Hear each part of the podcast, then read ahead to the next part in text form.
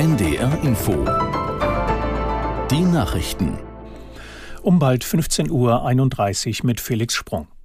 Vor der erwarteten Bodenoffensive hat das israelische Militär die Menschen im Gazastreifen heute früh erneut aufgefordert, den Norden des Gebietes zu verlassen.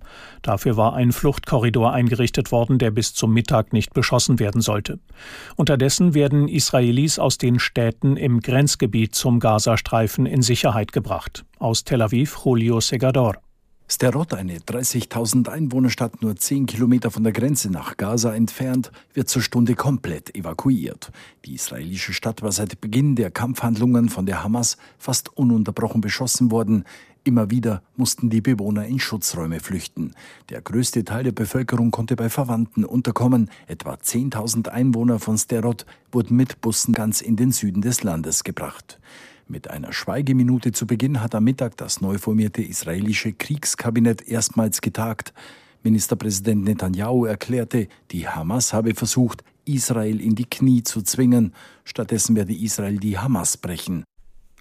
US-Außenminister Blinken hat sich mit dem saudischen Kronprinzen Bin Salman in Riad getroffen. Der de facto Herrscher Saudi-Arabiens sagte bei dem Gespräch, das Land strebe eine Deeskalation im Krieg in Nahost an. Dazu gehörten auch Friedensgespräche. Zuvor hieß es aus saudischen Diplomatenkreisen, dass Saudi-Arabien die Gespräche über eine mögliche Normalisierung der Beziehungen mit Israel gestoppt hat. Die Gespräche waren unter US-Vermittlung zustande gekommen. Saudi-Arabien gilt als wichtige Schutzmacht der Palästinenser.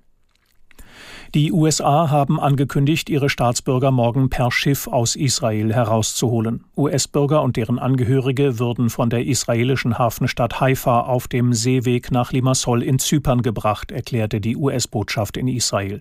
Für die Weiterreise von dort aus würden Charterflüge organisiert. In Israel leben mehrere 10.000 Menschen mit einem US-Pass. Bei dem Überraschungsangriff der radikal-islamischen Palästinenserorganisation Hamas auf Israel vor einer Woche wurden mindestens 29 US-Bürger getötet. Weitere 15 US-Bürger gelten seither als vermisst. In Berlin hat der World Health Summit begonnen, eine dreitägige Konferenz zu den weltweiten Herausforderungen im Gesundheitswesen. Unter anderem sind Bundesgesundheitsminister Lauterbach und der Generaldirektor der WHO, Ghebreyesus, dabei. Aus Berlin, Axel Dorloff. Globale Pandemieprävention, die Auswirkungen des Klimawandels auf die menschliche Gesundheit, digitale Technologien für die weltweite Gesundheitsversorgung. Das sind zentrale Themen beim World Health Summit 2023. Noch bis Dienstag diskutieren Experten aus Wissenschaft, Zivilgesellschaft und Politik, darunter auch zahlreiche Regierungsvertreter und Minister. Um Interessierten eine Teilnahme an den vielen Veranstaltungen zu ermöglichen, ist das Programm online und live frei verfügbar. Mitten in einer schweren politischen und sozialen Krise hat in Ecuador die Stichwahl um das Präsidentenamt begonnen. Die Linkspolitikerin González aus dem Lager des wegen Korruption verurteilten Ex-Präsidenten Correa und der 35-jährige Unternehmer Noboa treten gegeneinander an. Damit bekommt das südamerikanische Land entweder erstmals eine Frau als Staatsoberhaupt oder den jüngsten Präsidenten in der ecuadorianischen Geschichte. Mit ersten Ergebnissen wird nach deutscher Zeit morgen gerechnet. Das Wetter in Norddeutschland heiter oder wolkig, noch einige Schauer und Gewitter, im Harz Schneeregen, zum Teil auch trocken, 8 bis 13 Grad. In der Nacht Schauer oder Gewitter, von der Grafschaft Bentheim bis nach Vorpommern meist trocken, stellenweise Nebel, Tiefstwerte 10 bis 4 Grad.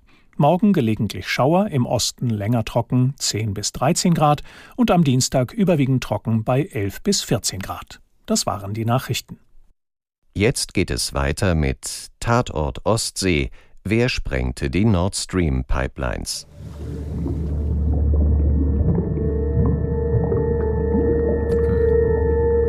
Das klingt vielleicht abgedroschen, aber Nerven gespannt wie Drahtseile, das ist gar nicht so daneben. Wir haben ja keine Ahnung, wie es dem Team da unten geht, ob es allen gut geht.